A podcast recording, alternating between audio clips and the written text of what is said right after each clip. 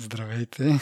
Това е 146 епизод на Тейк Балон. Аз съм Диан, среща е Петър.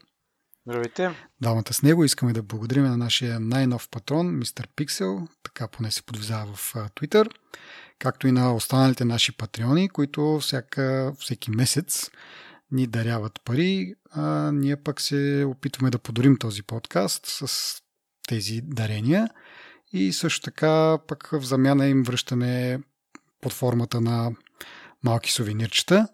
Ако на вас би било интересно да получите сувенирчета или пък да ни помогнете да направим този подкаст още по-лесен за слушане, може също да станете наши патреони чрез линковете в бележките на епизода или пък на нашия сайт. А днес имаме доста неща да обсъдиме. Първата новина по традиция ни е от България. Това е, че Viva.com а, също започва тестове на 5G технология няколко месеца след останалите оператори. А, не съм сигурен защо толкова много се забавиха, но в крайна сметка нали, това са само тестове. А, представянето им, поне доколкото успях да прочета в медиите, така доста смислено. Поне ми се стори малко по-смислено от а, представянето на другите два оператора. Може да са закъснели, но пък поне малко по-качествено представяне. Това беше а, концерт на живо от две различни места, което нали, има за цел да покаже ниската латентност на 5G технологията. А, и другото интересно нещо от това представяне беше такава виртуална училищна стая, в която учителят е на едно място, учениците на друго, което нали, много възможности предоставя като, като идея. Той им играе като цяло на Viva.com на силните страни, защото те имат и такава такива предложения, такива бизнес услуги или такива решения за умен град. Нали, те не са предложения към крайни потребители, а по-скоро към а, цели институции и общини.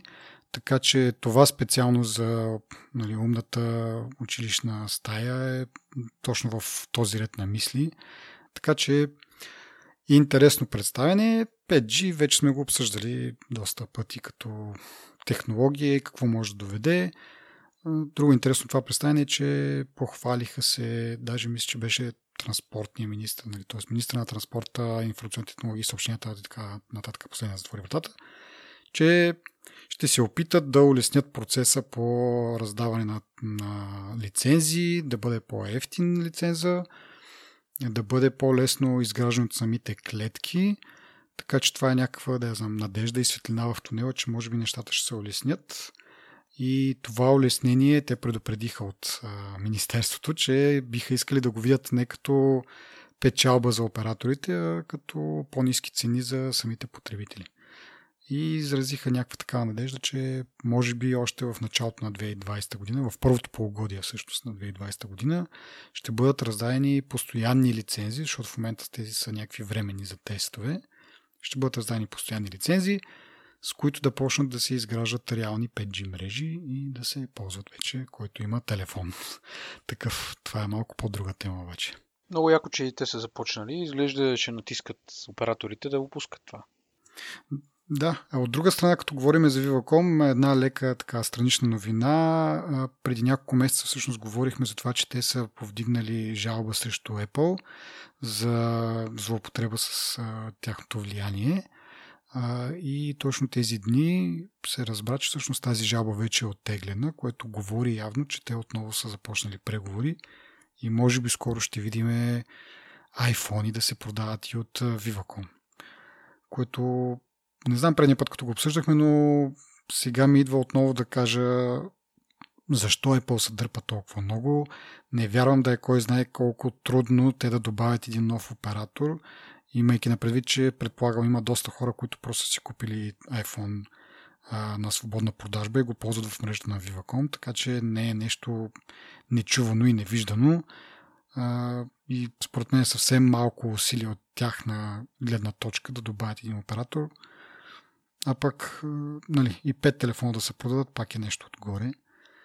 Така че тук изцяло, според мен, вината е най-повече че някакси Нали, и от друга страна, нали, България като пазар е малка, така че може би те въобще не, не им е това приоритет и не им се занимава нали, да влагат мисловен ресурс за това или как да го нарека. Но все пак, добре, че са им предизвикали на накрая вниманието и ще може официално да продават телефона. Това за пазара всъщност може би е единствената причина, поради която се дърпат. Въпреки, че другите оператори си поръчват телефони колкото са им нужни, съмнявам се да, да презареждат и да купуват телефони. Но това за Apple едва ли би имало значение. Ми да, да, в смисъл ние, да, предния път го говорихме точно това, че Apple принцип изисква някаква гаранция колко телефона ще бъдат купени, но вече сме на такъв етап на насищане, че е, защо са и тези гаранции, така и така ще праща някакви бройки. Так... Наистина не разбирам. Да, те само се правят неинтересни и се дръвчат доста дразнещо. Да, малко по-късно ще поговорим пак за тях. А, сега седмичната доза предупреждения за сигурността и опазването на личните данни от мен. Така, първо, първата новина е, че просто отчатък на Samsung Galaxy S10, както и на Note 10, стана по-късно ясно, а, нещо не сработва както трябва с определен тип а, а, скрин протектори. Което като прочетох новината почти бях готов да кажем и да, смисъл сканира, сканираш си отпечатъка с скрин протектора върху, върху екрана. И след това можеш да го отключиш с който да е твой пръст, даже с пръст на някой друг човек. Та така, в този ред на мисли аз бях готов да ги оправдая Samsung, защото като си сложил нещо отгоре и си регистрирал пръстови отпечатък по този начин, а, нали, с, което явно има някакви а, дефекти или imperfections, както се казва на, чист английски язик, в протектора и съответно след това нормално да се забуди. Но след това се получи информацията, че всъщност хора, които са си регистрирали просто отпечатък без този тип протектори, след това като сложат протектора, всеки може да им отключи екрана, което води до а, извода, че нали, ти можеш да си регистрирал пръста, някой ти взима телефона, слага му какъвто да е там или тези специални протектори и ти го отключва без никакви проблеми. Това вече за мен е, е проблем. Ако докато ти си сложил протектор и си регистрирал така пръста и след това ти, ти се отключва от който и да е, това е твой проблем. А, нали? а, но ако си го направил преди протектора и след нали, всеки, който си сложи протектор, вече може да ти отключи телефона, е малко проблем на Samsung. Те са обещали, че ще го оправят софтуерен апдейт скоро. Предполагам, че вече дори е станало, защото тази новина е от малко по-старите. Тук в списъка обещали са до седмица някъде това да се оправи. Не се е чуло нищо след това, но като цяло е малко неприятно. Нали? Не знам дали това е проблем специално на Samsung или като цяло на технологията тази, с тези ултразвукови пръстови отпечатъци. Трябва да, да когато не имаш някакво съмнение, просто да не отключваш телефона, не да, да се отключва от който да е. Абе, те имат тази исторически погледнато имат този навик да пускат малко лицевото им разпознаване имаше по същия начин една такава чудатост, че можеше с снимка да се отключи. Та идеята е, че не ме очуда това, че се е случило. Надявам се да го поправят нали, по-бързо. Да, и в този ред на мисли, ние мисля, че миналия път го споменахме това за пиксела, че нали, неговия така, разпознаването на лицата става дори без да са ти отворени очите, което означава, че докато спите или докато нещо не внимавате, някой може да ви вземе телефона и да ви го отключи, без вие да, да поглеждате към него. А, съответно, Google са казали, че това ще го оправят в скоро време с отново с софтуерен апдейт. То това е софтуерен е страна на тях. Но интересното е, че доста така осъзнато са взели това решение, че няма да, няма да го има не знам, тази допълнителна функция да внимава дали ти гледаш в, в екрана. И съответно, после като са видели, че доста недоволни хора има, аз самия, между другото, предния път не му дах чак толкова значение, защото нямам такъв телефон с лицево разпознаване и някакси този проблем ми е малко чужд. Всъщност това е голям проблем, ако някой може да ти отключи телефона просто така, като ти го размаха пред лицето. И съответно и Google и те си взели бележка, нали? Казали са, че ще го оправят. Да видим, да видим кога. А, също тези дни се разбра, че Alexa и Google а, такива устройства за дома, слушащи, като Echo и Google там Home, Nest, нещо си. А, има един доста интересен начин, по който могат да бъдат хакнати, за да, за да дават такава, така кажа, за да предават информация до трети лица.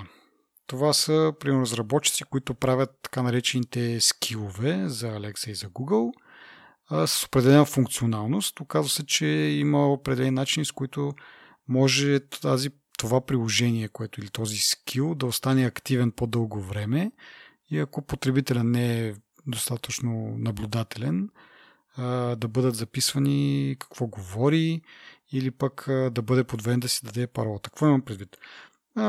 Пише дадения разработчик дадено приложение и може в самия код да, така да, да го напише, че то да остане активно. В този случай там пръстенчето на Алекса продължава да свети. Както казах, ако нали, потребителят е по-наблюдателен, ще види, че това нещо свети и е активно все още, пък нищо не казва, съответно има нещо нередно. А, и демонстрацията, която правят а, тези ресърчери, които забравих откъде са точно, но новината е в бележките на епизода, може да я прочетете. Така, те какво правят? Единият вариант е, а, когато извикаш даден скил, нали, те го тези скилове се представят като нещо полезно. Нали? Примерно приложение за хороскоп или приложение за време, нали? за прогноз за времето, въпреки че то мисля, че това е вградено дено. Нещо си друго, някакво малко приложение, което ушки ме е полезно. Ти го инсталираш, извикваш го, нали, казваш, примерно, какъв ми е хороскоп, а той или ще ти каже какъв ти е хороскоп, или в тези примери, които даваха, ти дава някаква грешка, че примерно нещо, този скил вече не работи или не съществува или така нататък. И а, поставя са там определени символи в кода, които остават приложението да, да работи активно, примерно една минута, ти вече си забрал, че си го питал нещо, си вършиш там работата и то в някакъв момент почва да ти говори Разбира се, говорите с гласа на асистента, примерно Алекса и Google. Ти няма как да разбереш, че това е нещо друго. И ти казва, имаме нов апдейт, а, ако искате да апдейтнете, кажете някаква ключова дума и паролата си за, примерно, за Amazon или за Google.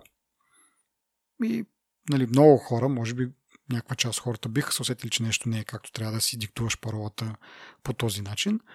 Но някои хора, според мен, биха се заблудили и според ресърчерите е, има възможност да си по този начин да си споделят паролата с а, този разработчик, който явно за да го прави това не е много добро намерен. А, другия вариант е да остане самото приложение активно и да продължи да записва какво си и да транскрибира какво говорите след това. Примерно пак извикваш го, то ти казва каквото там, за каквото си го извикал и остава след това 5 минути активно ти, продължаваш да си говориш може да, си, да мълчиш, да има, може да говориш с някои някакви така интересни а, неща и това нещо ще бъде чуто също от или ще бъде прочетено, защото се транскрибира, поне в този пример, който беше даден. Така, цялото това нещо, което го обясних сега, е, идва да каже, че Amazon и Google трябва да имат по-строги политики, да ревюират тези скилове.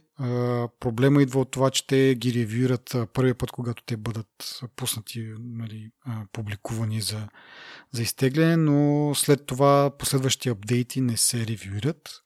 Тоест ти в първата версия на този скил можеш да го направиш идеален, такъв и много добре изглеждащ и вече с последващи апдейти да го промениш изцяло и той да върши някаква изцяло друга работа. Та, обещали са да действат по въпроса, да се надяваме, че не е да действат сега само за този случай, а по принцип да, да изработят, да разработят някакви по-солидни методи за, за ревю и да се предотвратят тези неща. Защото, както сме говорили много пъти, ние скефиме на Apple App Store, защото ги контролират тези неща до някаква степен. Сега има тук там някое се промъкне. Но като цяло не можем да се оплачем от някакви зловредни приложения. И така трябва да бъде и с тези виртуални асистенти, защото те все повече и повече навлизат. И както аз мисля, че предния път говорих за това, че за мен това е бъдещето на интерфейсите и ще става все по-важно, съответно, да, да имаш доверие на тези устройства. Сега поставяйки една основа, да речем на някакъв механизъм или не знам, както искаш така си така го кажи, това, това ще се пренесе в бъдеще като добра практика. Нали? Защото в момента това, това се неглижира до известна степен, или поне такова е моето усещане, предвид колко често споменаваме за подслушвания, за някакви такива неща, нали, които уж са недогледани от страна на компаниите, нали, за доброто на клиентите, нали, там тяхните си оправдания, които те си измислят. Но това нещо го виждаме реално в днешно време и това е актуална тема, нали? така че а, те според мен а, ето тук вече не играят честно и може би дори умишлено. Според мен до голяма степен просто бързат да направят нещо, да видят дали могат да го направят, но не поставят а, стабилни основи. Няк... Някои неща са прекалено очевидни според мен и някои неща са прекалено, прекалено се набиват нали, на, на очи, за да кажеш, нали, че това е станало случайно и така нататък.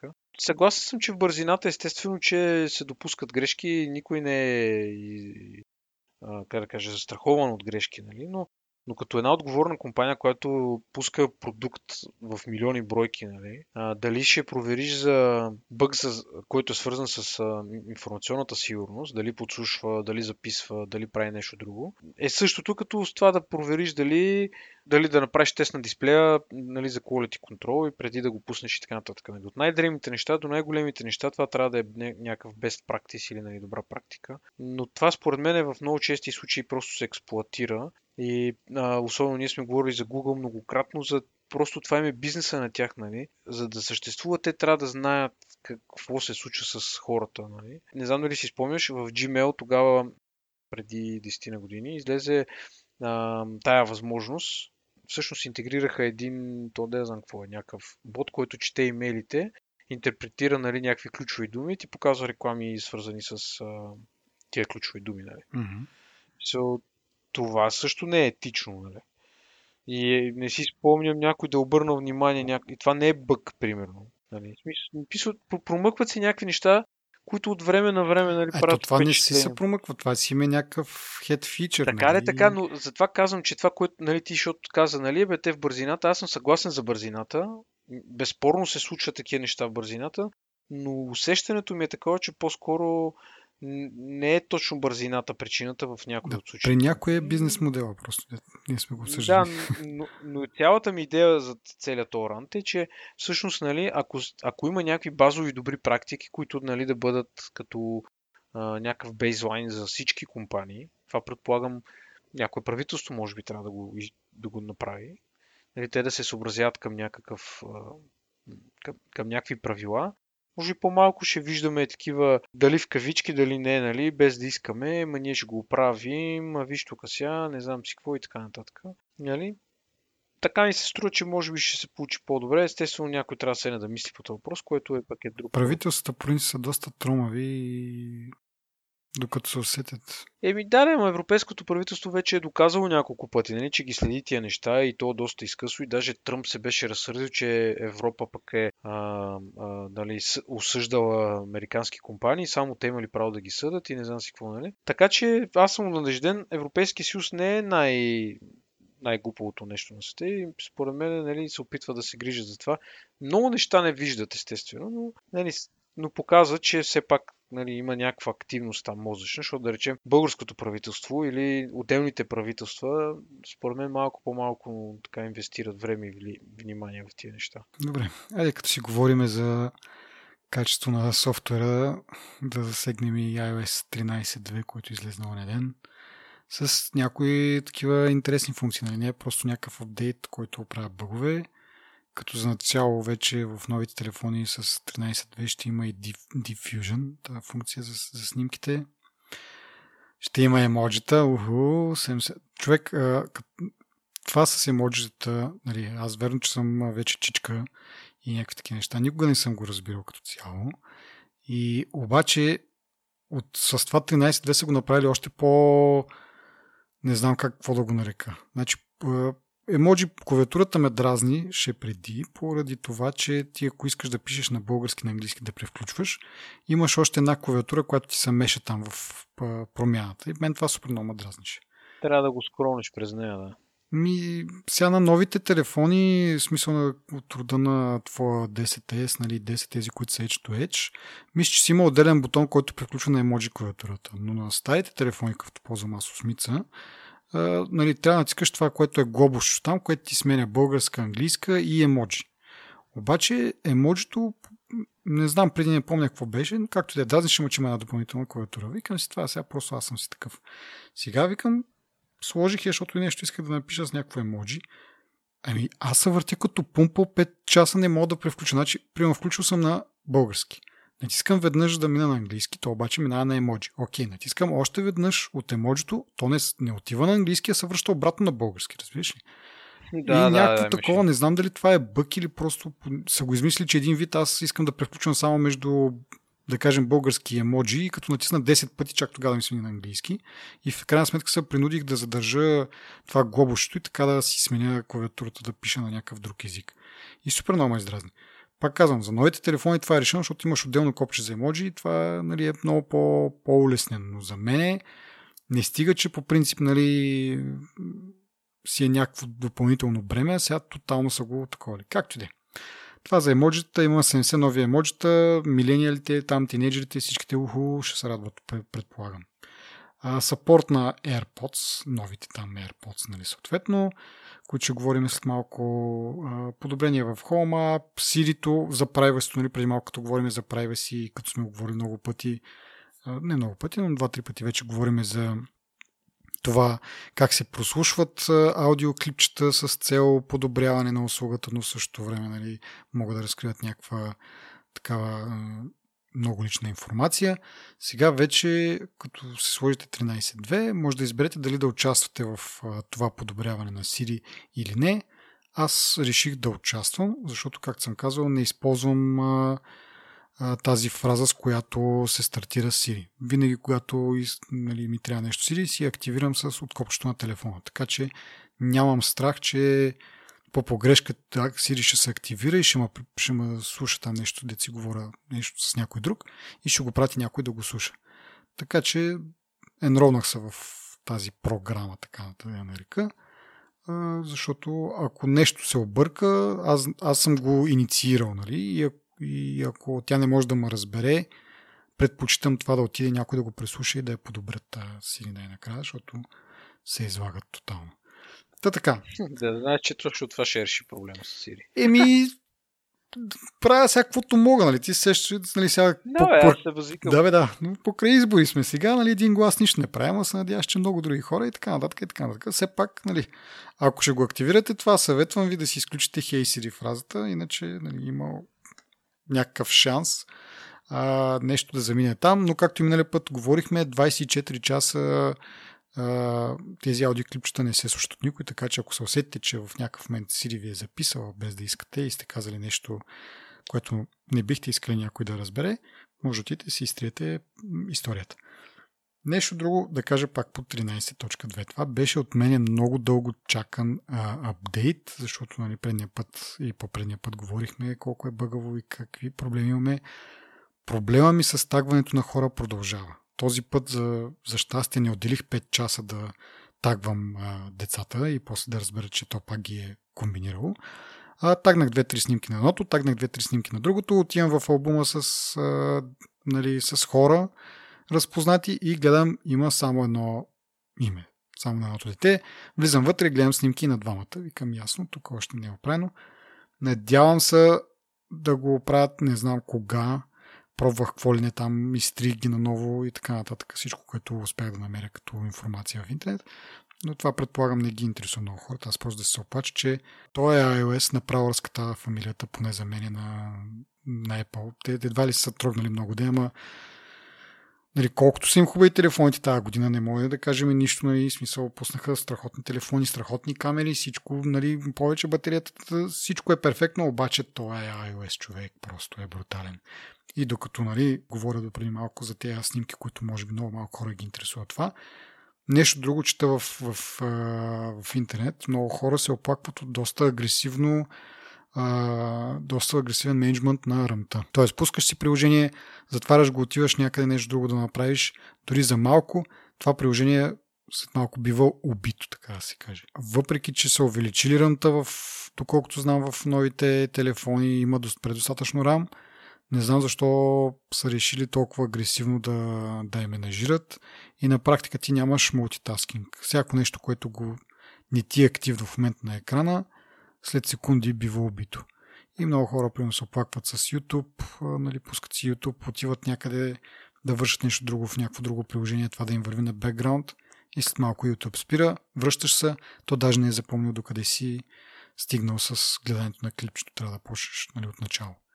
Което си е голям проблем вече, защото ние няколко пъти сме говорили колко сме впечатлени от RAM менеджмента на, на Apple, мултитаск менеджмента на, на iOS и сега те тотално го деградираха до нива, дето са, не знам кога въведоха мултитаскинг, ма може би от iOS 4-5 насам.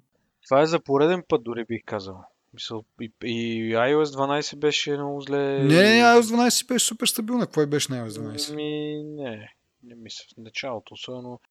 Да, тя после стана, като пуснаха 12.1, мисля. В началото също беше бъл. Не знам, аз не помня да има чак такива драми. Аз сега не забелязвам някакви сериозни неща в интересни истината, въпреки че докато бях на бетата, ние се шегувахме, че аз виждах повече, а, по-малко проблеми на бетата, отколкото нали, на, на последната версия. То не си е шега, това си е истина. Да, да, истина е, но, но на мен ми стана смешно, че това е така, защото просто, нали, защо? Но, но мисълта ми е, че а, аз, понеже не използвам тия фичери с снимките и така нататък, които на теб ти правят основно впечатление, я, нали, едно-две неща по-малко от тебе виждам. Нали, и общо взето не съм недоволен от 13, но наистина виждали сме и по-добре. И той ме предвид, че те като то, то, то си личе, според, поне ти викаш, нали, те могат да им прави впечатление, според мен им прави впечатление предвид за колко кратко време, колко апдейти напусках. Не, не, определено да, но просто защото се изразих раз, разката им и играта, нали, се едно, че е тотално, нали, вече са фалирали или нещо от род, но в крайна сметка компанията Това няма да ги бутне. Да, да, точно това, това че... Да но, но, добре, така се разката играта на, на потребителите, защото всеки от някакъв бък нещо среща и всеки нещо е недоволен. И, да. да. И няма почивка. И както казах, аз очаквах от 13.2 поне да, да ми оправи този проблем, нали, който пак казвам, осъзнавам, че много малко хора може би страдат от него. Аз се надявах на това. Някой друг се надява нещо друго да му се оправи. Примерно мейла. Е, мейла, получил съм един имейл вечерта, на другия ден по някое време, дори мисля, че защото си влезнах в iCloud акаунта през браузъра на, на, на компютъра и видях, че имам три непрочетни имейла и тогава влезнах в мейл приложението на телефона и видях, че имам дори имейл, който е изпратен пред 12 часа по-рано. Нали? Аз разбирам едва сега, което нали, сега в случая той имейл не е някакъв мега важен живото спасяващ, ама в крайна сметка затова имам мейл на телефон, затова имам нотификации, пуш нотификации на, на телефон, за да разбирам кога имам имейл. Нали, аз ако съм искал да един път в, на деня да разбирам, че имам имейл, нали, ще си ползвам стандартните почти. Това и аз го забелязах.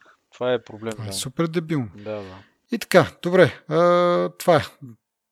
Предлагам за iOS 13.2. Чакаме 13.3, да да е по-добре.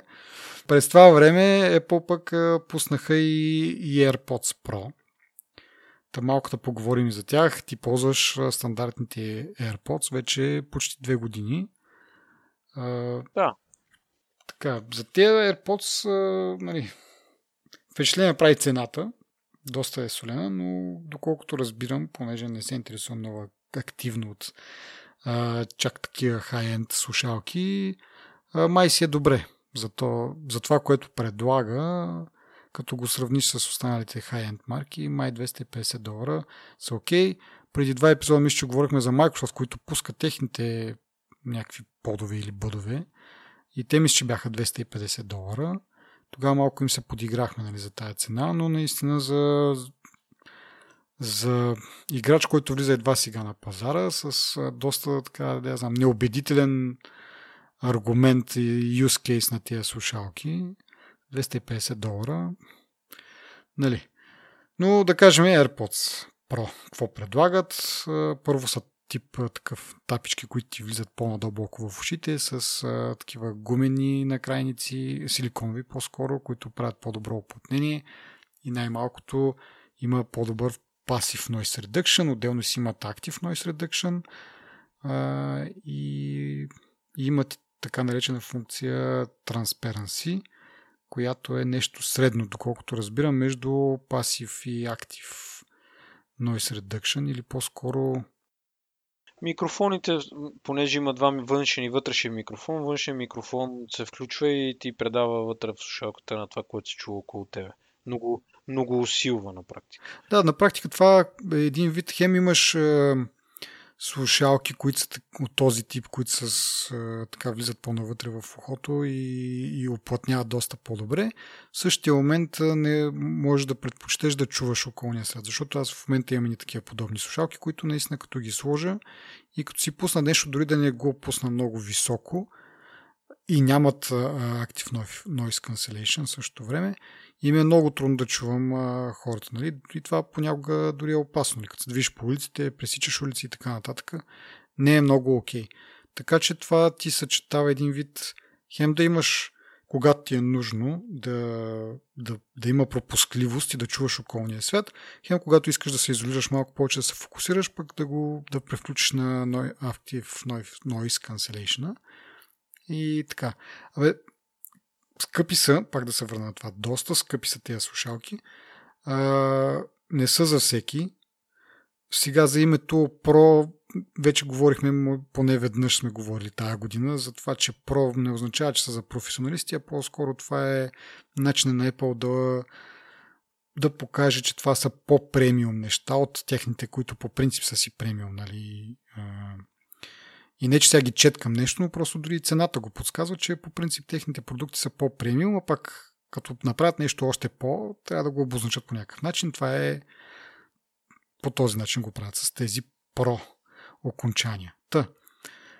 Просто ме кефи колко много технологии са вкарали на толкова малко пространство. Както каза ти, има не два, има три микрофона общо. Два са външни и има един вътрешен, който е Тоест имаш говорителя и след говорителя, преди този звук да излезне, не, не знам как да го обясня, просто в iFixit намерете а, това как са, където разглабят а, слушалките и ще видите, има едно микрофонче, което е точно на, на мрежичката на, на слушалката.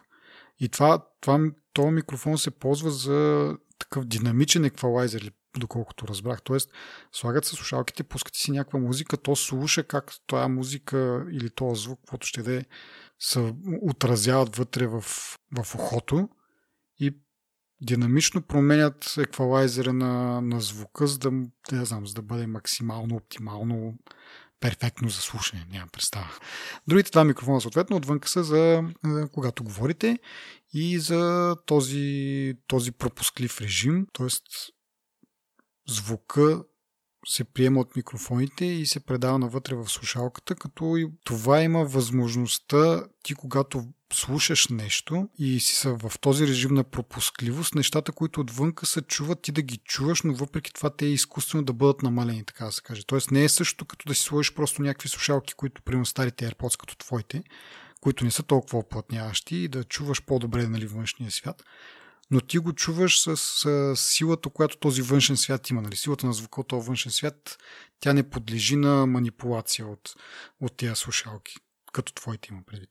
Но когато сложиш AirPods Pro, този външен звук все пак да се пропуска, но, но, но, но да е по-намален, за да може все пак ти да си чуваш там музика или подкаст или каквото слушаш и все пак също време да, да имаш и и някакво разбиране за, за околния свят. Аз гледах а, няколко теста на тия слушалки и като цяло има положителни отзиви, стига да не си ауди, аудиофил, нали?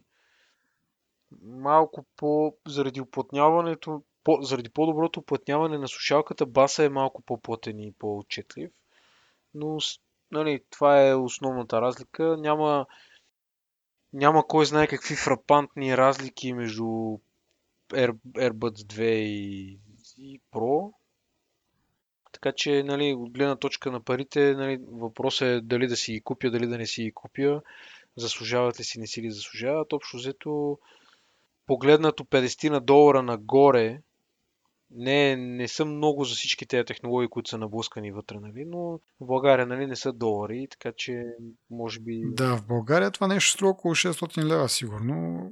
Някъде, то всъщност 250 долара. Те обикновено се обръщат в евро и добавяш нещо отгоре, значи някъде е към 550-600 лева, може би ще струват тези слушалки, което не знам, може би се сравнява с останалите high-end слушалки, но като цяло са си така, доста добра цена. Е. Отделно самите връхчета, на, на, които са такива силиконови, те се продават комплекта, нали, съответно, за 4 долара. И в първи момент аз такъв много силно се смях, защото викам, абе, тя е нормална или се е по смисъл? Те е верно, че от а, пиле мляко нали, искат да правят пари. Обаче, нали, чак от тези силиконови връхчета, като ти можеш да си вземеш стари слушалки и така нататък, но после разбрах всъщност, че тези как, как се закрепят нали, силиконовото връхче към останалата част от AirPod не е стандартното, както е с всички останали слушалки, а е някакво по-специално и съответно не може да си вземеш просто на килограм от китайците за, за 1 долар да си вземеш 5000 такива гуминки.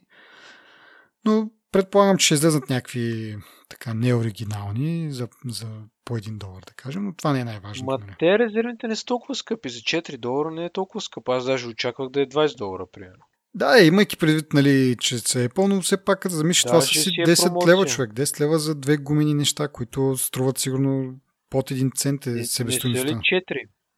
Моля. Мис, мис, че, са- мисля, мисля, че са 4 в комплекта. А т.е. да купува, не, според мен се купува мисля, че четох, че е комплект от две, които ти казваш, нали, примерно, дали са най-малкия размер, средния размер или най-големия размер. Това трябва да го видим. Някъде бях чел, че са 4, ма... Да, не, няма значение, окей, okay, whatever. Това са древни Да. неща. Да. А, другото, което е, нали, този, а, тези микрофони също така служат и за една много готина функция, която точно да прецени дали си сложил правилния размер а, връхчета на... Не знам дали връхчета е правилно, ама връхчета. Тапички, Тапички, да, окей. Тези гуминките неща, които за, с тях се завършва. Еми, защото тапички, аз като кажеш тапички, го приемам за, ця, за цялата слушалка, не само за тази гумената част. Добре, както и да е. Та, чрез тези микрофони, нали, имаш възможност да си пуснеш такъв специален тест от някакво меню в iPhone, който ти пуска някакъв звук и с външните микрофони мисля, че слуша дали този звук се чува навън, т.е. дали изтича от дали не е достатъчно добре оплътнено ухото и съответно този звук изтича навънка. Та, та по този начин можеш да прецениш дали си избрал правилните тапички. Това не работи. Аз го гледах няколко теста на различни хора. На единия човек и трите тапи му каза, че са му екстра. На единия му каза, че средните и малките са му екстра. Пък на него не му бяха удобни средните, само малките. Така че плюс, плюс това не съм сигурен как, как- каква нужда има от, от тази функция, нали? но е яко, че всъщност се използват микрофоните и четат пропускливостта Да, аз това, това исках да кажа. Смисъл такъв, както и в началото започнах, че просто технологиите, които са наблъскали в толкова малко пространство, са впечатляващи. Нали?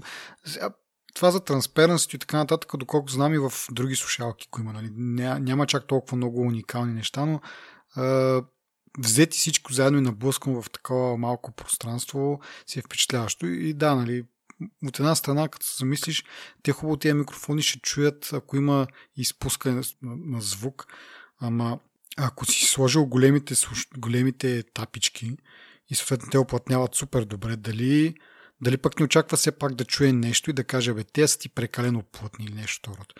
Та, да, може би този тест не е много смислен, но просто показва колко неща са, из... са помислили за тях и са наблъскали, както казах, три микрофона в това малко нещо. Самата батерия също ми прави впечатление. Предишните, нали, като твоите, които са AirPods, там едно и две няма значение, батерийката е в самата дръжца, или как да го нарека това нещо, което излиза от, от слушалката. Основната част на тампона. Да. И Та те са нали, един вид като малки такива цилиндрични умален вариант на стандартни батерии. А сега батерията е като тип копче, нали, като за часовник, малко по-голям, разбира се. И тя е в тази тумбестата част. Капацитивно е това копче. Не, бе, ти говориш за друго. Аз ти говоря копче тип батерия копче. А, добре, съгласих се. А, защото, защото страни на това дългото може да го стискаш и има Да, копче. да, да, да, да. То, то, то е, да, не както кажеш ти, не е точно копче, то е капацитивно такова, усеща натиск и плейва някакъв звук такъв, че, че кликаш се едно. Няма вибрации, няма реално копче, но, но поне ти пуска някакъв звук, който да ти е някакъв, нали, като фидбек, че, че си натиснал нещо. Това е още едно нещо, което е яко, да. А малко ми се струва, не знам как ще вървиш, ще стискаш тия А баш ти кажа, че това с, с докосването с пръста е много странно. Като, като вървиш по перона на, на метрото и, примерно, мисля, супер странно те гледат хората, поне така ми струва да е. И е някакво много е тъпо, защото понякога не хваща, като го натискаш, защото ти, примерно, като тапнеш два пъти, примерно е следващата песен. м, И от едното или другото ухо. И ти сега цък, тъкам два пъти, ма не ми хареса тази песен, пак тъкам два пъти, пък викам, че да се върна на другата песен, пък не знам си какво и само си тапам, тъпам по ушите. Това е някакво супер странно е, разбираш, усещ... И, и вместо да използвам тия бързи, те, не знам, те са шорткъти някакви, така да ги нарека, нали, вада с телефона, не че е някакво по-голямо усилие, ма сега е много нали, те са го сложили сега в тия слушалки. Нали, Е, да, ма каква е разликата с тия новите? Няма да си тапваш, ами ще си стискаш е, това. Защото ще работи всеки път. И, ще, и, са- и само си. си... Еми така, твърдат сега. Той другото предполагам идеята му е да работи всеки път, ама... Ама проблема при другото е, че пръстът ти не попада всеки път на едно и също място. Тук можеш да го, Ага. дори да го, дори да го напипаш, в крайна сметка ще стиснеш на едно място, разбираш? Да. А Онова е аз тъп, та, нали го, аз не знам каква е думата, тъпкам, тапкам, пип, типкам. Потупваш си там ушето. Потупва, потупвам го в една част, потупвам го в друга част, понякога ме разбира, че съм го потупнал, понякога не разбира, че съм го потупнал. Много е, много е странно. Не че, е лош, не, че е лоша функция, даже обратното, нали, доста е така интересна, но въпрос е, че повече би ми харесало, ако го стискам. Не знам. Мисъл, не, не, че ми пречите, аз всъщност си управлявам през телефона ми по-удобно, защото ръцете винаги са ми в джоба, нали? М. и просто с едно движение го вада. Но в някакви ситуации, в които искам нещо да се случи, примерно, е, примерно ми звъни телефона и като, като тапнеш там един или два пъти, трябва да, да вдигнеш, нали? И ми не става. Мисъл, аз на, греш, на грешния ербът ли тупкам, не знам, не мога да разбера. Просто много е странно, разбираш? И като, просто като го стиснеш, може би по, ми струва по-добра идея, отколкото... Ама това съм аз, е смисъл, аз съм странен по принцип, не съм... Не, не, аз също бих могъл да споделя подобни неща с моите слушалки, които пък съответно дори не са чак толкова скъпи като твоите, струват само 70 лева, мисля, че ми излезнаха. Китайски някакви Taotronics. Те отново с такива жестове на потупване. Там проблема е, че ти от това потупване си набиваш тая слушалка в хото и е доста неприятно по принцип като, като усещане. Отделно, нали, колко често дали засича, дали не засича, така че аз ги имам същите проблеми, но при мен е това е очаквано, защото, както казах, моите слушалки струват 70 лея, а не са 300 лея, както твоите. Така че това малко твоето му очудва, нали? Въпрос на...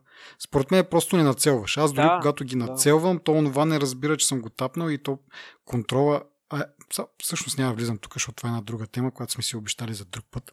А, сега нямаме много време.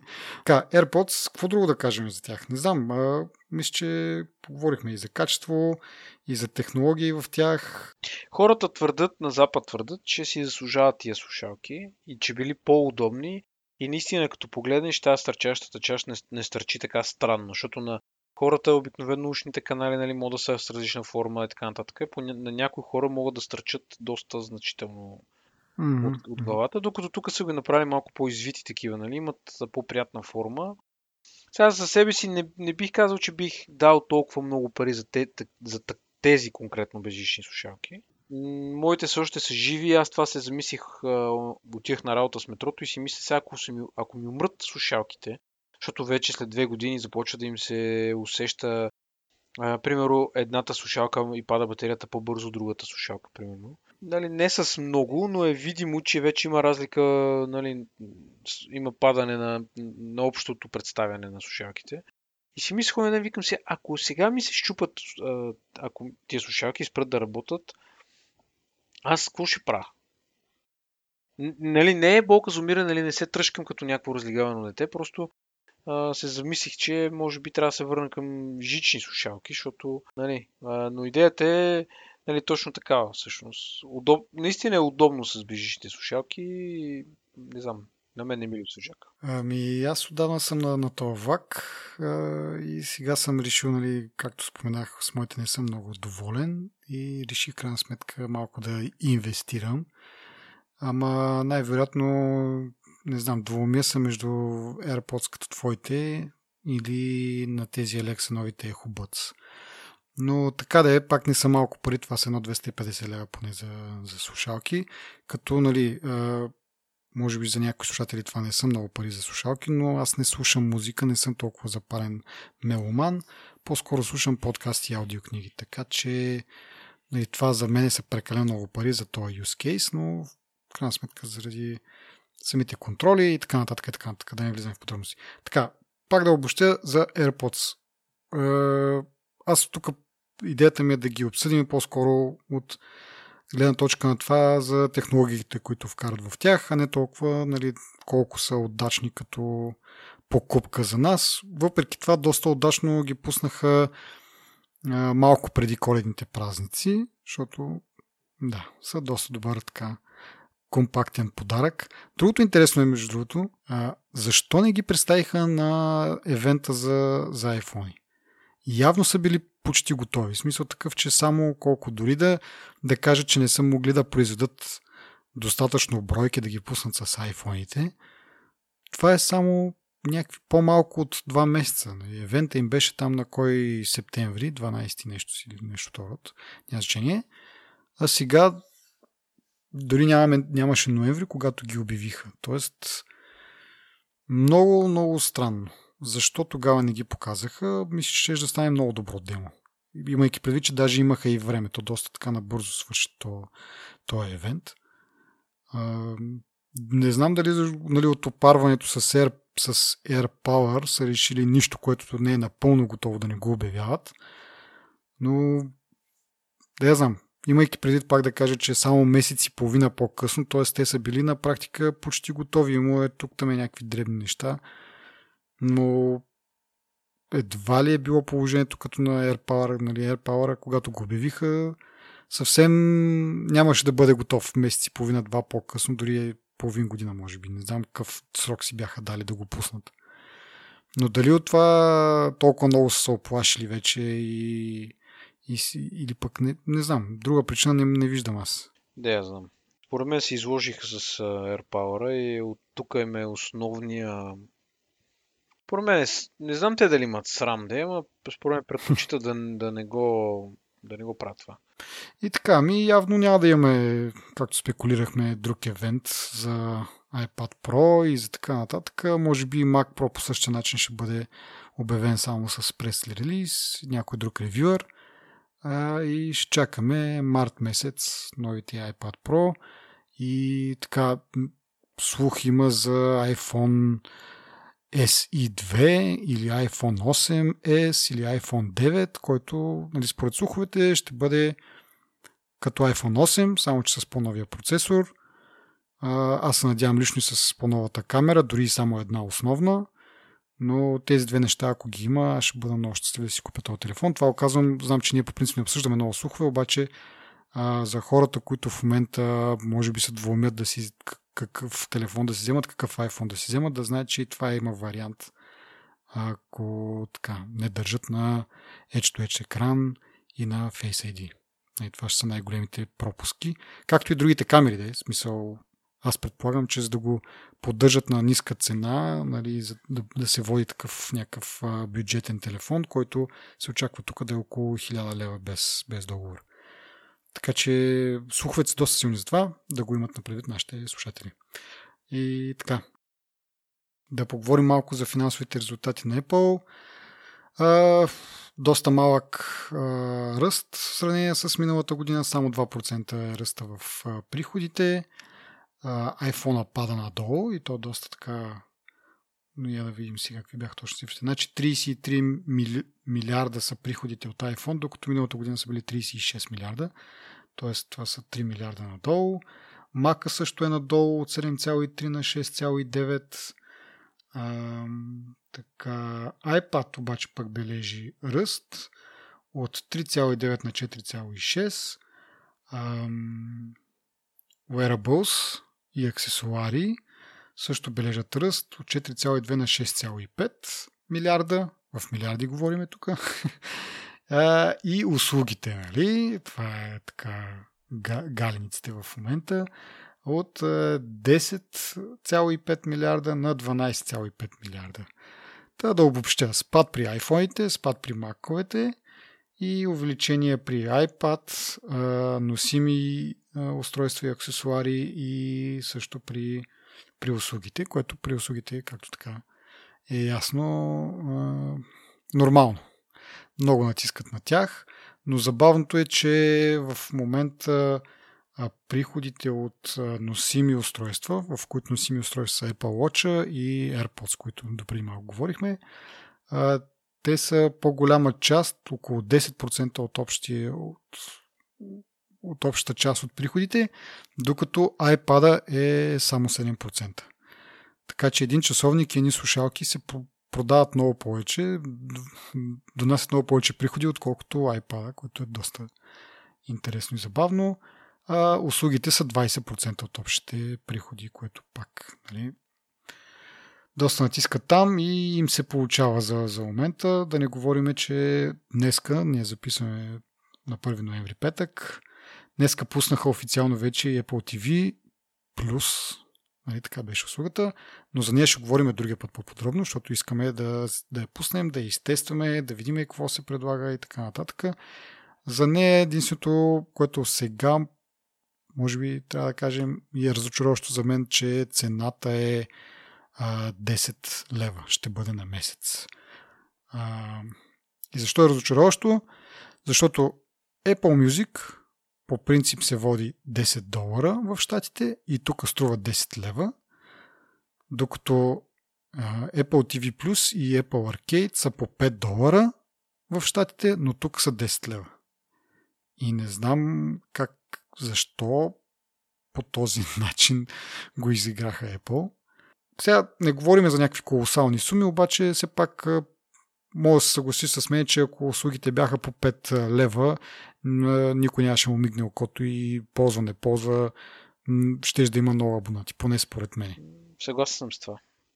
Но, но първо, първо цената, което спомена, нали, една от причините, които биха ме накарали да не го ползвам в момента, и нали, то е свързано и с каталога им, който има 9 неща, мисля, че има само в него. Те са обещали да пускат още някакви неща в, на месечна база, нали? Но как, така погледнато, може би само едно единствено заглавие от сегашния каталог а, ми прави някакво впечатление и искам да го гледам, нали? Това е For All Humankind, не, как се каже. Но... Ама е другия път, ако искаш да го обсъждам това, защото да мога да ги гледаме нещата. Аз в друга гледна точка, нали, не, не му правя ревю в момента, или, нали, казвам, че, нали, че съм скептично настроен към него, аз ще го изтествам и ми е любопитно да видя дали ще съм прав, нали, от това мое наблюдение, дали ще се... Да видя дали, дали ще се окаже прав за следващия епизод. Има едно-две неща, които още от сега мога да кажа, че не, не ми харесват, но ако искаш да ги оставим за следващия епизод. Да, защото аз пък искам да, да, да кажем и за аркейд последни думи, поне от мен, защото ти вече го произнеси му присъдата на аркейда, ама аз в последния един месец го тествам, да си кажа и моето такова, пък и напреднахме малко времето. Затова Apple TV-то следващия път, като сме имали време да погледаме малко и нали, не само да... Нали, едва ли ще правим ревю специално на, на отделни сериали, но като цяло на, на услугата. А, иначе за финансовите резултати не мисля, че нещо, кой знае какво друго може да се обсъди. Аз това, което казах е, нали, интересен факт, че часовника и аксесуарите са така доста голяма част вече. За услугите знаеме, че така iPhone намалява доста, което е очаквано, но нали, искам да направя една оговорка, че това три месече включва, мисля, че само един месец от него, в това три месече са се продавали iPhone. Така че следващия месец, следващото три месече ще видим какво ще се случи. Казвам го това, защото както споменах и по-рано, този път с iPhone според мен направиха добър баланс на, на функциите. Нали, доста добър хардуер е и според мен може би ще спрат малко този спад. ще забавят малко темпото, дори може би да излезнат и с някакъв ръст, ама не знам, сега не мога да е отком, но просто самите телефони са доста смислени и ще се продават според мен добре. Остави там проблема с ценообразуването и такива неща, които сме ги говорили, но е интересно да видим дали наистина ще могат да обърнат малко тренда с този телефон. Иначе, като чета коментари, са ми супер забавни, нали, когато iPhone беше на върха, всеки мрънкаше, че не може само на един iPhone да изкара. Сега, когато iPhone спада, пак не е добре, защото видиш ли iPhone спада, но нали, нали, до преди малко това беше проблема, че той изкарва многото пари и нямат никакви альтернативи. Сега, когато други неща почнаха да изкарват също достатъчно пари и до някаква степен сега няма ги тези ръстове от по 10 нагоре процента. Нали? То път е само 2% ръста. Но това може да се очаква. Вече е доста, да я знам, доста се поуспокоиха нещата, доста се стабилизираха. И аз не веднъж съм дал примери с а, пазара на компютри, че в началото нали, яко ръст, всеки купува, нали, параметрите с всеки месец се изменят и все по-мощни и все по-мощни, но се стигна в един момент, в който вече нали, стигнахме едно плато и на качване на характеристики, и на продажби. Съвсем нормално това се случи при телефоните. Та, така де, хем не е добре да целият ти бизнес да зависи от един iPhone, хем не е добре пък iPhone да, да му спадат продажбите, така че няма угодия в това отношение. И така, викам с това да завършим за финансовите резултати и да кажем за, за аркейт. Или по-скоро аз да кажа, ти ако имаш нещо, мога да допълниш, да не чета защото ти вече си, си каза там, не знам дали ти се е променило мнението, дали си те разсъквал нещо след това. Сега ли? Ми, по принцип, дали... Не съм. Аз си спрях с скрипшена, когато говорихме. То реално беше още в тестовия период. Просто не, е достатъчно, не са достатъчно сериозни игрите за мене и поне за мене конкретно не е оправдана инвестиция в момента. Ако в бъдеще пуснат някакви малко по-смислени игри, може би може би ще, ще го пробвам пак. Но конкретно, конкретно в този момент не ми се струва до, достатъчно, нали, достатъчно сериозни игрите за, да, за тази инвестиция. Да, и както, както казахме преди малко и самите пари, примерно ако беше 5 лева, е смисъл 5 лева къде не си ги дал, докато нали, 10 звучи малко по-така сериозно. Психологическата граница, може би. Не Вярно, знам, поне е, за мен е така. Да, да, не. В смисъл такъв, че 5 лева на месец, децата, нали, колкото да не стават игрите, децата ще цъкат нещо. Макар, че нали, моето ревю на, на тази услуга е, че игрите са хем не са съвсем детски, хем пък не са и за съвсем големи. И съответно, в, поне в моето семейство, нали, децата са ми малки, не са още така малко по-просни да могат. Дори Фрогър нали, е малко по-сложно за тях, за да могат да го, да го играят както трябва, самички, нали, без моя помощ. Така че не са наоцелили нас като семейство. Не? Ние сега не сме единствения потребител, може би има много други, които са им окей. Okay. Но ми направи впечатление, че някои от игрите не са оптимизирани за, за контролер. Което е другото нещо, всъщност, което искам да се похваля, че едни добри хора, Пепи е един от тях, ми подариха контролер за, за рождения ми ден преди около месец. Та Нали, това ми беше голям мерак сега да изтествам и това ми беше моята гледна точка към Apple Arcade, как ще сработи на телевизор като конзола, макар и не нали, съизмерима конзола с Xbox и с PlayStation, но може би нещо от рода на Nintendo Switch. И така, имам контролер и всичко, което съм играл на Apple Arcade, съм го играл на телевизора с контролер. На телефони, на таблети не съм играл. Та направим впечатление първо, че има някои игри, които не са пригодени за, за работа с контролера.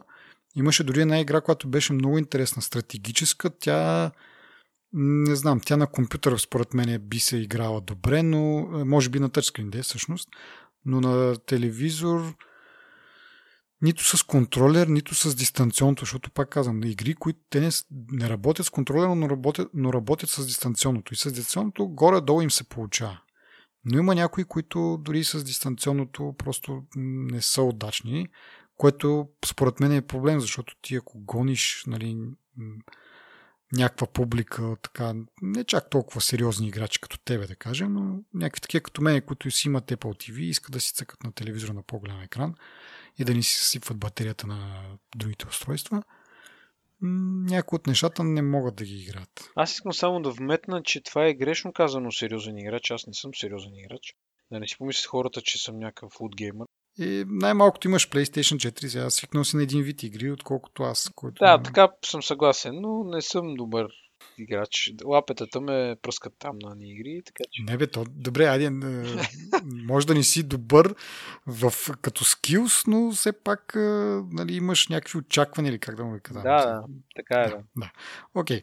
Другото нещо, което е, говорейки си за по-сложни игри и така нататък, а, някои игри, хардуера дори не бяха така оптимизирани. Сега верно, че аз имам Apple TV, което е сега, както го наричат Apple TV HD, т.е. не е най-новото, което е 4K, което е с процесор A10, а моето Apple TV е с процесор A8 и някои от игрите първо си лагваха, второ понякога и крашваха.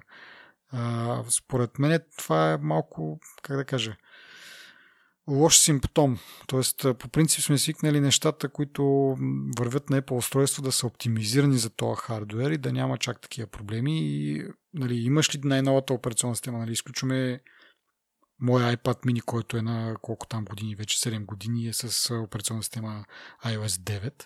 Нали, изключваме такива, но а, все пак Apple TV ми е с iOS 13, т.е. поддържа се от, от Apple все още, но някои игри за не са оптимизирани. Нали? Това, имайки предвид, че все пак тази услуга, нали, тези игри, които се предлагат чрез Apple Arcade, са доста повлияни от Apple, е, би трябвало да се наложи малко и по-такъв контрол над е, оптимизацията им. Нали? Ако пък са толкова нали, така изискват перформанс, просто по някакъв начин да се индикира, че тая игра не е, не е съвместима с това устройство.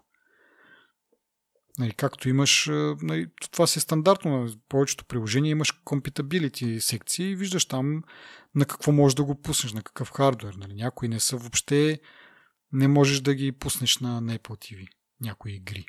Не знам за Apple Arcade дали има игри, които не можеш да ги пуснеш, но сигурно съм виждал игри, които можеш да ги играеш само на телефона или само на таблет. Няма ги достъпни за, за Apple TV. Така че може да направят нещо от род и да, не, да няма излишни надежди у хората, така да се каже. А, и така. Другото, което е, нали, като изключиме тези неща, които могат да се нарекат малко дребни, нали, защото нали, много повече хора биха цъкали на телефони и на таблети, отколкото на, на Apple TV. А, и това е, може би, таргета.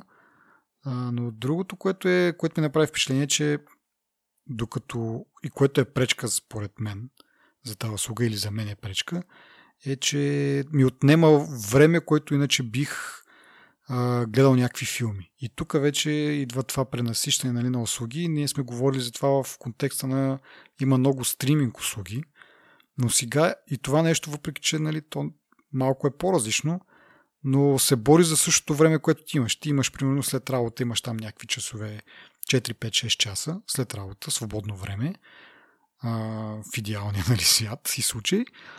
А, и за това време се борят нали, както Netflix, както Apple TV+, както какво друго, HBO, така сега и това нещо. Поне за мен беше така, защото нали, като приключа тук нали, работа, сложим децата за спът и имам някакво време и трябва да избирам сега да гледам ли филм, което също ми е голяма страст, или да играя игри, което нали, сега не ми е чак така голяма страст, но иска да ги тествам. Но това дори не, не е за това и за безплатно. Сега като всъщност говоря това малко безмислено звучи, защото ти ще си платиш 10 лева, да кажем, за тая услуга, за Apple Arcade. И ако ти не я ползваш, за какво си ги платил? Но в същото време си платил и за Netflix а пък не го гледаш, защото цъкаш игри, нали? Някакси се получава едно такова... Не знам, да аз понеже имам супер много неща заредени в Netflix да гледам и съответно ми е малко такова напрежение ми. Това да, си се смея си се на, на мют малко. Ама те разбирам какво искаш да кажеш. Проблема с свободното време е така да е, ама аз както го виждам отстрани за тебе конкретно, аркеда по-скоро е а, децата да се забавляват, отколкото ти да се забавляваш, защото... Да, но, но в същото време те са на такава възраст, която игрите са им все още, по-голямата част поне от игрите са им сложни. Мисъл... Ама то сложни, то това, ще, то това бързо се научава според мен. Те децата са доста схватливи, няма нужда да се притесняваш, че нали, ще му отнеме една година да схване нещо. Според мен е достатъчно да се опитват и, и сами ще се оправят доста добре. Но това е, аз така го виждам. Те игри в момента на аркеда ги виждам по-скоро за деца, отколкото за възрастни. Въпреки това, нали, че може да са по-сложни за определена група деца. Ма те тези деца ще пораснат след 2-3 месеца, те са вече са се развили повече, нали, ще могат повече неща. Така че нали, не е нещо, което... Да, може така, но просто за мен си мисля, че вместо да давам 10 лева на месец и да не играя, в повечето случаи, нали, по-добре то месец да дам 10 лева за една игра и да играя когато си искам. Нали. В смисъл, няма го това притеснение, че не, не точно притеснение, но няма го това нещо, че ти изпускаш, че ти си платил за нещо, пък не си го ползвал, защото има и други неща, които си платил. Да, теже се, да, е валидно нещо, аз съм съгласен с това. И аз го изпитам. От тази гледна точка и дори за 10 лева може да си купиш доста смислени игри. Нали? Като и гледам средната цена на, на тия по-хубавите игри е 10 лева. Има някои примерно и за 20 лева, да кажем, но мисълта ми е, че за тези 10 лева ще си купиш наистина смислена игра, която ще играеш дълго време и ще носи някакво удовлетворение, отколкото да дадеш 10 лева на месец а, и я играеш, я не играеш, пък дори да играеш, както кажеш, ти, голяма част от игрите са... Не знам, според мен това, може би така си мислят и Apple, де, имайки предвид, пак както преди малко казах, че по-голямата част от юзербейса има на телефони, може би това би имало успех с някакви такива по-елементарни игрички, които да цъкаш в метрото, докато пътуваш нали, на някъде, нямаш какво да правиш, изваждаш телефона, цъкаш нещо за 5 минути. Не знам дали има смисъл за такъв тип игри да даваш 10 лева на месец, но може би пък има, да я знам. Но със сигурност за мен, дори да има някакви по-смислени игри, тази конкуренция с видеостриминг услугите предопределя един вид, че няма да ползвам толкова, няма да ползвам аркейд. И по-скоро предпочитам да си купя играта, да знам, че си я имам и да си играя когато аз искам, а не нали, да чувствам някакво такова. Сега платил съм си за това този месец, трябва да го играя, нали? И така. Еми, да, и в, в крайна сметка, аз не знам, Айде за Apple, за TV Plus казаха, нали, ние ще пускаме съдържание там всеки месец, не знам си какво за игрите. Казаха ли нещо такова? Да, да, пускат почти всяка седмица има някакви нови игри. Тук чета за трейлери, той в самото приложение Arcade, като отвориш, си има отделна секция за новодошли. Да. Действително, почти всяка седмица има нови. Аз също прекъснах абонамента. Мисля, че ми изтече на... Трябваше да ми изтече да е поне на на 30, там някъде 29-30, аз го прекъснах. Но преди това си влизах и си разглеждах. Не ми хареса нищо, кой знае какво, но това вече е въпрос на вкус. Нали? Смисъл, на мене ми харесват един тип игри, на някой друг му харесват друг тип игри. Това не го коментирам сега. Къ, нали, но имаше игри, които ми харесаха, които ги изиграх ги, да, хубави са, но а, не бих вече като съм ги изиграл, дори няма смисъл де, но като цяло пак, дори да бяха някакви по-продължителни игри, ето трябва да ги играеш повече време, предпочитам да си дам 10 лева, примерно, или 20 лева и да си я цъкам, когато имам някакво свободно време и не ми се гледа точно сега филм или нещо рода. Това е, това е нали, частия и моето мислене, въпреки че моите доводи са повече, че игрите са ми детски много, но, но да, смисъл, тази в смисъл, ако беше наистина по-ефтино, може би щеше да ти е как, как иде, нали? Да го има там, нещо да, нещо да се джурка се едно. Ама наистина, може би малко... Да. По-скоро съм съгласен с тази гледна точка. Ами добре, и това е за, за Apple Arcade. И както казахме за Apple TV, ще говорим другия път, като понатрупваме малко опит. Ти всъщност как ще го тестваш това Apple TV? Абе аз днес, днеска затова в моят общия чат написах, че може би няма да е много ползваем в моят случай. А, имат, а, има няколко варианта. Единия е на телефона, единия е на tv.apple.com. Да, Мгм. можеш да го плейваш. Аз имам а, OS 10 Mojave ми е последния. Но то май за Мака няма приложение. Аз така Има, днес... има, ма трябва да си на Каталина. И това е, И кое е приложението? еми нали, Music App, iTunes всъщност, го разделят на Music, Podcast и TV. Има ли TV? Има. А, да, верно. Има TV, Защото днеска точно четох пак и някой беше написал нали, специално за това tv.apple.com е, че ако си на Mac, нали, с Safari може да го гледаш. И тогава нещо ми прищрака, викам, абе, то нямаше ли приложение за това, за какво? То проблема е, че приложението го има само в Каталина. То това е основ, Мгм, основното нещо, ага. което днеска ме издразни. Аз затова малко прибързано написах, че той инфлуенсър, може би ще се сети, че всъщност няма, а, че ми се стори първоначално, че няма да е използваем. И, и, и основната ми гледна точка е, че на мен компютъра ми е в, в стаята, в която спя. Нали. Основно обаче си гледам на телевизора Netflix, HBO, нали, Да, там каквото гледам. И на PlayStation. Но, но не можах да намеря, те не са обявили а, PlayStation като платформа, на която ще пуснат приложение. Да, да. Най-вероятно няма. Най- първо, че най-вероятно няма да е. И второ, а, дори да пуснат, те са, пус... а, те са написали Smart Boxes, Smart Sticks и не знам си още какво на сайта на Apple, нали? От пролета някога ще започнат да пускат приложения за такива устройства. Така че дори някога да пуснат за PlayStation, той според мен ще ми бъде по, а, по-малко приоритетна платформа, защото нали, съвсем естествено да си представиш, че на PlayStation ще играеш игри, няма да гледаш Netflix. Нали. Така че от тази гледна точка, нали, дори някой ден да го пуснат, няма да е окей. Така че дори да го използвам активно като нали, TV+, като subscription, трябва да си измисля някакъв вариант, който да го, нали, да го гледам на телевизора, а не ми се иска да инвестирам в никакъв допълнителен хардвер, защото съм се напълнил, имам 4 дистанционни за различни устройства и вече телевизор, а, имам два смартбокса и вече ми е някакво, нали, а, телевизия, не знам си какво имам, имам а, клавиатура и те са 100 неща си. Като ги нареда на масата и тя, примерно една пета от масата се взема само от пластмаси някакви ненужни. Та, от тази гледна точка, първо, че не ми се дадат пари, второ, вече не искам още нещо, което да забоча в този телевизор. И не знам, това е нещото, което всъщност нали, иска да ти, което споменах, че ще го кажа нали, следващия път, е, че от сега имам съмнение, че може би няма да, да го използвам толкова активно. Ще видим де. Ще, може би утре ще пусна subscription да видя какво се предлага в момента като съдържание. То е само 7 дни за жалост. Така че няма да можеш нали, да изчакаш примерно да мине 2-3 седмици и да пуснат нещо ново, което нали, да гледаш. Е, не, ти можеш да го направиш на практика. В смисъл, може да не стартираш утре трайла, ами да го стартираш Е, ма, след ти, ти трябва да знаеш какво ще пуснат, нали? И аз пак казвам, има едно нещо само, което ми хареса в този каталог.